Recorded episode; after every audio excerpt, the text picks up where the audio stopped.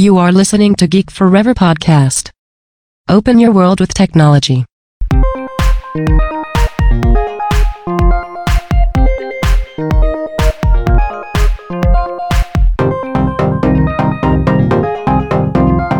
This is Geek Life. Better life for more happiness and success.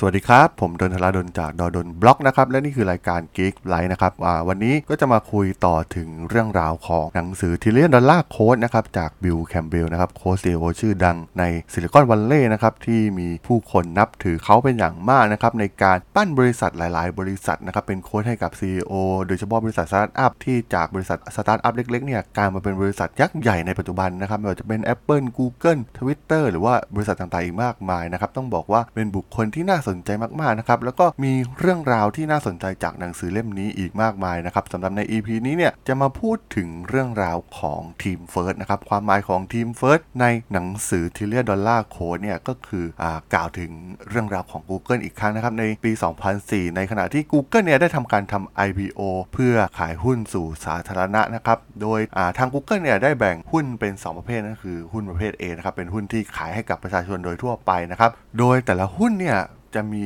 คะแนนเสียงแบบดั้งเดิมนั่นก็คือ 1 หุ้นเท่ากับ 1 เสียงนะครับแล้วก็จะมีหุ้นคลาส B นะครับที่มีความแตกต่างกันนะครับแต่ละหุ้นเนี่ยจะมีคะแนนเสียง 10 เสียงหุ้นคลาส B เนี่ยจะไม่ได้ขายต่อสาธารณะนะครับแต่ว่าถือโดยบุคคลภายในของ Google เช่น ผู้ร่วมก่อตั้งอย่างแลร์รี่เพจหรือว่าเซอร์เกย์บรินหรือว่า CEO อย่างเอริกชมิดนะครับโดยโครงสร้างคลาสแบบ 2 ชั้นอย่างนี้เนี่ยช่วยให้มั่นใจได้ว่าผู้ก่อตั้งและก็ทีมผู้บริหารของ Google เนี่ยยังสามารถที่จะควบคุมบริษัทได้นะครับซึ่งเป็นที่มาของหลากหลายบริษัทในภายหลังนะครับที่ใช้รูปแบบการออกหุ้นแบบเดียวกันนะครับแม้กระทั่ง Facebook เองนะครับที่มาในภายหลังก็ใช้รูปแบบในลักษณะเดียวกัน เราจะเห็นได้ว่ามาร์คซักเคอร์เบิร์กเนี่ยมีอำนาจค่อนข้างสูงนะครับใน Facebook ไม่สามารถที่จะล้มอำนาจเขาได้ง่ายๆนะครับซึ่งต้องบอกว่า2ผู้ก่อตั้งเนี่ยได้เชื่อมั่นอย่างแรงกล้านะครับในการคิดระยะยาวทำการเดิมพันในการลงทุนครั้งใหญ่นะครับ ซึ่งการเดิมพันเหล่านั้นเนี่ยต้องไม่คำนึงถึงการขึ้นลงของตลาดหุ้นเหมือนกับธุรกิจอื่นๆนะครับพวกเขากังวลว่าอ่า Google เนี่ยจะสูญเสียนิสัยที่ชอบคิดการใหญ่เมื่อเป็นบริษัทมหาชน แล้วก็พวกเขาเห็นว่าโครงสร้างหุ้น 2 ชั้นเนี่ยเป็นวิธีการป้องกันสิ่งที่จะเกิดขึ้นได้ดีที่สุดนั่นเองนะครับ และตัวเอริกเชมินเองเนี่ยก็พบว่าตัวเองเนี่ยเป็น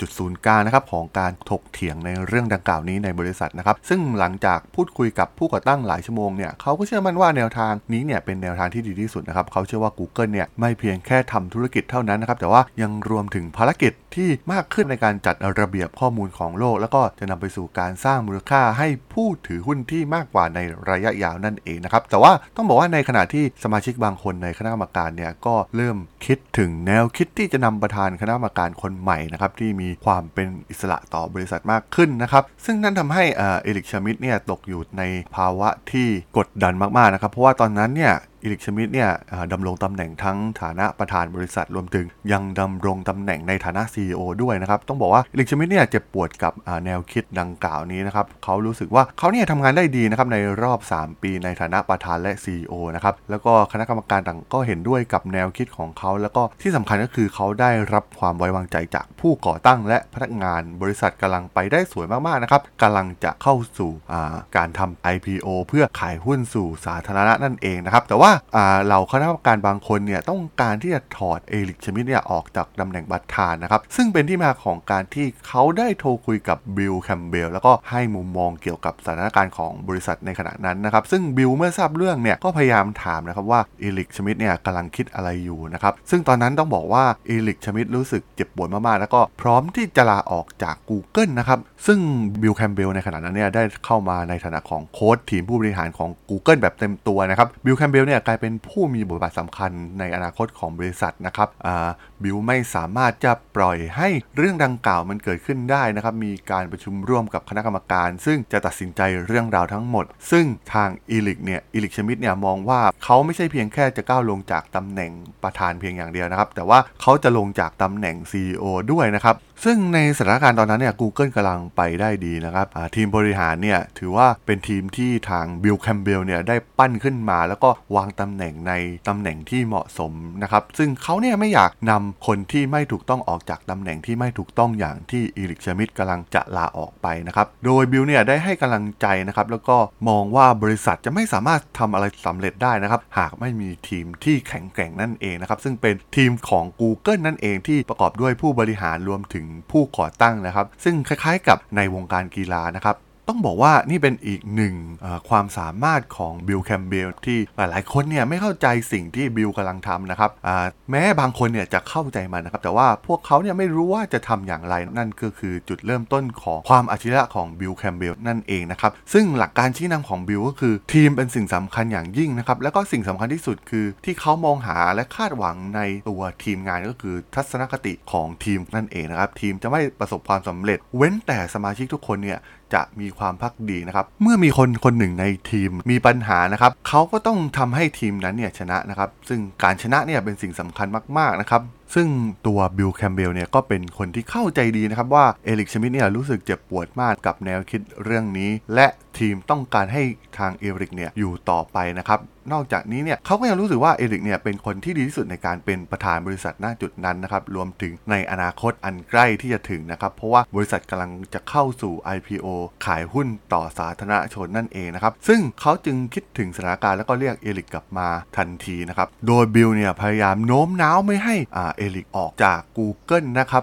บิลมองว่าทางเลือกที่ดีที่สุดก็คือ การลงตำแหน่งจากประธานเพียงชั่วคราวแล้วก็ให้เอริกเนี่ยดำรงตำแหน่ง CEO ต่อไปนะครับแต่ว่าในอีกไม่นานเนี่ยบิลเห็นว่าเอริกก็จะได้รับตำแหน่งประธานกลับมานั่นเองนะครับเขาได้เสนอวิธีการประนีประนอมอย่างสมเหตุสมผลนะครับ ซึ่งแสดงถึง